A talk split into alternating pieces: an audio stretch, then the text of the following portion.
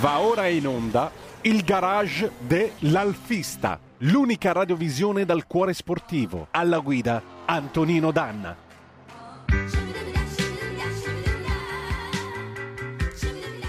E ci colleghiamo subito al cortile di Via Bellerio 41 con Antonino Danna. Amiche e amici miei, ma buongiorno e che buongiorno. Siete sulle magiche, magiche, magiche onde di Radio Libertà. Questo è il garage dell'Alfista. Io sono Antonino Danna e quest'opera d'arte è una Puma GTV. Ebbene sì, questa macchina che state vedendo arriva dritta dritta dagli anni 70, questa veramente è dell'84 e è quasi un Alfa Romeo perché è quasi un Alfa Romeo perché dietro monta il motore 1500 dell'Alfa Sud. E qui abbiamo l'uomo che torna quest'oggi tra noi, guardate qua che macchina di livello, che torna oggi tra noi, signore e signori, Sua Eminenza Luca Manzoni, buongiorno. Buongiorno a tutti, buongiorno. Allora, sta macchina da dove salta fuori? Che cos'è? Allora, chi mi conosce lo sa. Eh, tu sei il barn finder Eh, per eccellenza. Posso darti?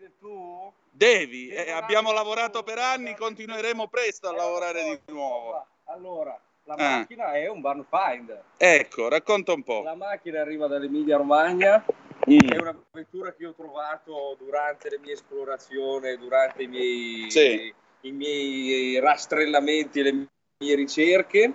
Tra l'altro ha il quadro strumenti proprio dell'Alfa Sud, sono i- gli strumenti tipici che monta l'Alfa Sud prima serie. Esatto, esatto. Diciamo anche, prima di raccontare la storia, che questa è una prima serie ed è Sì, praticamente l'unica motorizzata Alfa Romeo, perché erano tutte Volkswagen 1200. L'Alfa esatto. Romeo entra a partire dal 1900 della, dalla fine del 1984 con il modello successivo, che è un disegno leggermente diverso. Esatto, perché Quindi- questa macchina è stata concepita alla fine degli anni 70 dalla Puma, Esattamente dal- dall'ingegner Gatto, la Puma di Roma. esatto, che è quella fabbrica, per chi fosse appassionato di cinema come noi, è la fabbrica che ha prodotto la Dune di Altrimenti ci arrabbiamo. La prima vettura che fecero fu quella. Confermo. Mentre un- una Puma GTV come questa si vede all'inizio del film l'insegnante al mare con tutta la classe, con Lino E Banfi. infatti mandiamo adesso la sigla dell'insegnante al mare con tutta la classe 1980 con Lino Banfi e Anna Maria Rizzoli,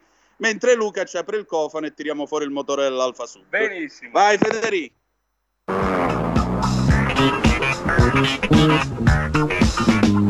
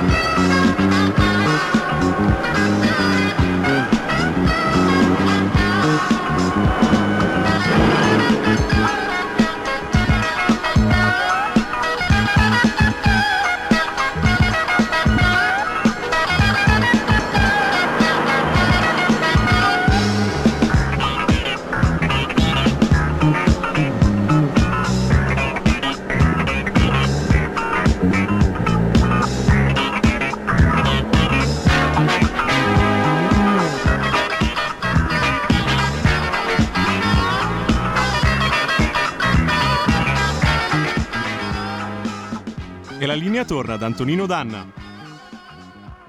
Sì, ci sei? Forte e chiaro. Sì? Un po'. Io vi Scusa, sento. vai a dire se siamo di nuovo in onda. Siete in onda. Ah, ecco, io ti sento, a posto. Perfetto, no, perché se no ti mandavamo giù qualcuno. Allora, questo che vedete è il motore dell'Alfa Sud ed è un motore 1500, il glorioso boxer dell'Alfa Romeo.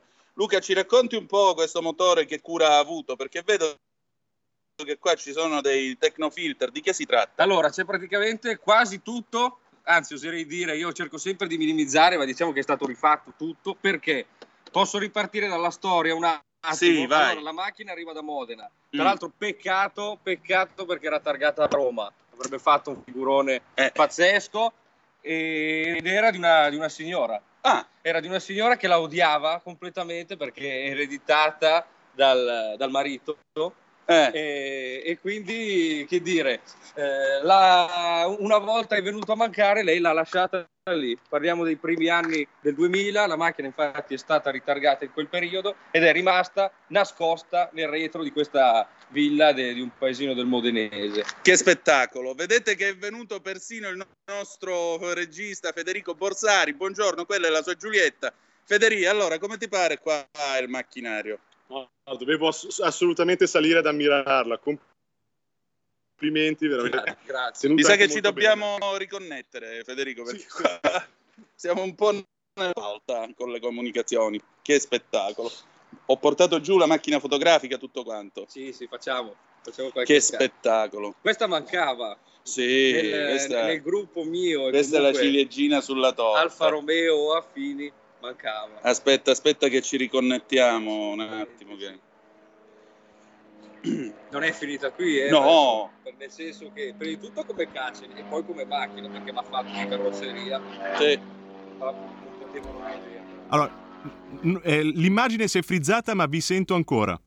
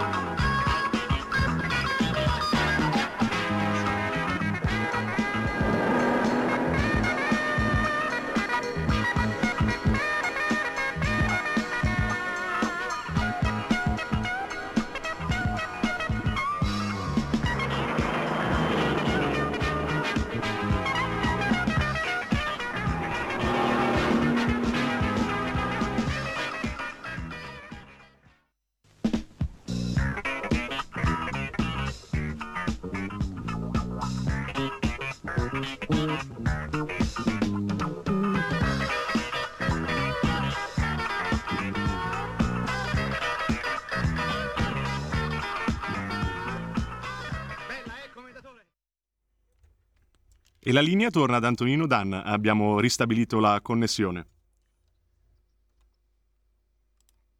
Sì, Federico, allora un attimo che qua questo apparecchio sta facendo veramente sta facendo vera... ecco qua, siamo di nuovo siamo di nuovo in diretta e si vede di nuovo la Puma. Ci stai dicendo quindi la storia di questa macchina, racconta un po'. Allora, eravamo arrivati, seconda puntata. Sì. Eravamo arrivati che la signora la odiava, era una macchina che lei praticamente non ha usato mai. Mm. E quindi al momento in cui sono andato a chiedere, con estrema gioia ed entusiasmo, ha voluto sbarazzarsene. Niente e di meno. E, e questo è trovare una persona che disdegni una macchina di questo tipo è estremamente difficile. Anche perché, Beh, anche perché è un esemplare unico sostanzialmente. Di questa serie qui ce ne sono veramente poche, in ogni caso anche di tutte le altre serie di queste motorizzate Volkswagen e delle due successive. Quindi... Senti, più o meno quanto può fare di velocità massima? Ma questa considera che è una macchina che pesa all'incirca 600 kg, con un motore 1500 Alfa Romeo appena rifatto direi che sfioriamo quasi le 200 all'ora. È quello che penso anch'io. Ma, ma è da pazzi, è da pazzi perché voglio dire, già superando gli 80, uno sa che... Senti, ma con il, con il, come si dice, con il motore dietro e questo poco peso, com'è la guida del mezzo? Beh, è favolosa, sembra di guidare un mezzo, un mezzo sportivo, quindi è, è decisamente straordinaria. Direi che possiamo chiudere qua così facciamo vedere ai nostri spettatori la linea del mezzo, però prima io vedo qui una brochure, c'è scritto Milano 70, che cosa sarebbe questa cosa? Questa, Spiega un po'. Questa è la brochure promozionale, è la brochure sì. di un club che ho creato sì. in questo anno e mezzo, allestito con eh, tutto il miglior vintage, tutti i, i, pezzi da 90 esposti nei musei, nelle collezioni private, pubbliche, dal MoMA alla Triennale, del trionfo del design italiano. In Niente meno. È un ritrovo per appassionati che non vuole limitarsi, nonostante il topic principale sia quello ovviamente legato alle auto storiche, ma vuole abbracciare proprio tutto il mondo della cultura del Novecento italiano, principalmente dagli anni 50 agli anni 90. Quindi è un club in cui ci si troverà la sera si potrà chiacchierare, si potrà prendere parte a presentazioni di libri, presentazioni mm. musicali, piccoli concerti e, e ci saranno dei servizi offerti quali il rimessaggio, i trasporti, tante altre cose, insomma cercatelo. Milano Quando è 70. che apre i battenti Milano 70? I, batte- I, battenti sono aperti, per prendervi parte sarà necessario tesserarsi, mm. una tessera dal costo di 30 euro annui che porterà anche delle agevolazioni a livello assicurativo, passaggi di proprietà, eh, con gommisti, carrozzieri, meccanici, insomma la coccola a 360 gradi per l'appassionato di autostoriche e non siamo già aperti, il tesseramento è iniziato questa settimana, le aperture serali ci saranno invece da metà giugno, direi dal 18 in poi. Benissimo, e diciamo l'evento per l'inaugurazione, l'inaugurazione ufficiale quando? L'inaugurazione ufficiale è ancora da stabilirsi perché preferisco prima che la gente cominci a venire a rendersi conto di quello che sarà il club. Il primo raduno la settimana del 20 giugno in Piemonte, raduno anni 80, ci sarà la presentazione di un libro sul Dogui con gli amici del Derby Club, Enrico Beruschi no. e poi insomma vi, vi, racconterò chi vuole seguirmi, Luca Manzoni Milano 70 sui social, insomma ci sarà spiegato tutto. C'è una, un libro sul Dogui, ma chi l'ha scritto? È un libro sul Dogui scritto da Sandro Patè, si chiama Solo whisky e sei in pole position. È, è più Dogui di questo. Con la Puma e qui non si poteva che raccontare di questa prima esperienza a livello di raduno. Ecco. E, e, quindi con questa qua da via Bellerio raduno in Piemonte, due ore, 53 minuti. Ancor meno col motore Alfa rifatto. Esatto, sento un po', ma che problemi aveva qua il motore della Puma? In sostanza era rotto, la macchina l'avevano fermato perché si era rotto, cosa che non speravo, ma invece e cioè, aveva strappato la cinghia di distribuzione? E, come la gamma? i pistoni rotti era, era un disastro. Io non, mi domando come possa aver distrutto in questo modo questo motore. Quindi cioè, i pistoni rotti veramente deve essere saltata so. la cinghia della distribuzione. Purtroppo non lo so potrebbe ah. essere. Chissà che cosa ci hanno fatto. Ovviamente parliamo dei primi anni del 2000 macchina di 20 anni aveva anche, per quanto fosse particolare, un valore diverso, magari si sono divertiti un po' troppo senza i dovuti accorgimenti. Ma che c'aveva i pistoni bucati solo sul lato o tutti, Erano, tutte e due? Era ma sul lato, era un motore rotto. Madonna. Cosa mai vista, quindi è stato aperto pezzo per pezzo, sostituito tutto. Ecco, per riuscire a maciullare un motore così, narra la leggenda, che leggenda non è, questa l'ha raccontata Sebastiano Capri che fu collaudatore magnifico in quel dell'Alfa Romeo. Ecco, che è venuto qui da noi, c'era anche Malika Zambelli quando sei venuto con la Giulia, ti ricordi? Eh, raccontò che lasciarono attaccato al banco prove, lanciato a fondo scala, un motore 1500 come questo, il venerdì sera. Il lunedì mattina alle otto e mezza si accorsero che il motore era ancora lì che girava tutta birra aveva fatto 52 ore di funzionamento a tavoletta senza dare segni di affaticamento o cedimento. Quindi figuriamoci che Quindi questi qui molto probabilmente la pigliavano a martellate perché se no non si spiega. Niente di più facile perché lo stato era quello, era di un motore completamente distrutto. Ecco qua. Senti, io vedo che qui c'è la griglia di ventilazione e raffreddamento che però in realtà serve anche come era per esempio sulla lancia gamma berlina nel, negli anni 70-80 serve anche per guardare dietro da quello che dovrebbe essere il lunotto, perché pensate, questa macchina, malgrado tutto, ha anche il lunotto, eccolo qui, si vede poco, ma si vede. Mamma mia, diciamo la retromarcia non è proprio il massimo. No, Cos- ma non è niente il massimo. Ecco. Devo essere sincero, la linea è straordinaria, è divertentissima, ma se parliamo di comfort, se parliamo di visuale posteriore degli specchietti, inesistente Mamma mia, mamma mia. Ma anche dei difetti. Certo, ha anche dei difetti. Anche dei difetti.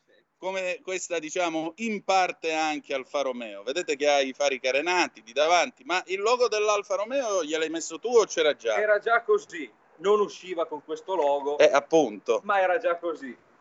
Insomma, Mamma con questa mia. meccanica diciamo che non offendiamo nessuno a metterlo. No, direi di no.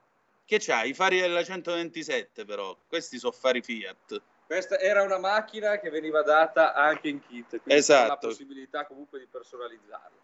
Senti, chiudiamola, facciamola vedere chiusa, perché vedete anche il tettapribile. Tettapribile. In realtà è, è, a metà tra tettapribile e targa, perché questo pezzo di, di vetroresina si può togliere e diventa un tettapribile. Guardate che Luca sta tirando giù il cofano posteriore.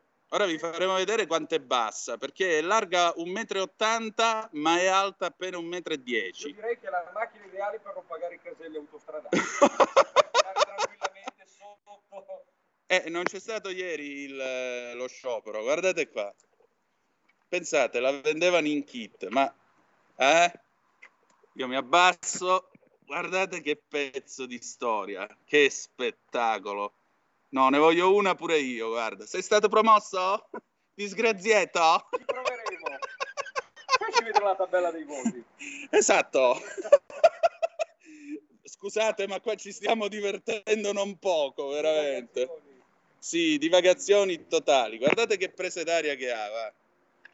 Cioè, sta roba è stata concepita per ventilare il motore del Maggiolino e ci ventila il motore dell'Alfa Sud tante volte è meglio non farsi domande, però eh sì. non dà problemi. No, ci crediamo per fede, guarda. Vuol dire che va bene così. Ecco qua.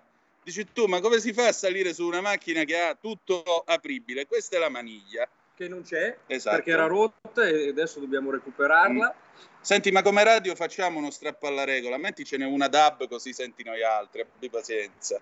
Ci sono eh. le casse. Eh, le casse ci sono, sono Pioneer, mica roba pizza fichi. Eh lo adattiamo. Sì, le cinture più punti Sabelt, insomma, qua il discorso è poi bellissimo, guardate qua, è bellissimo sto tergicristallo a pantografo.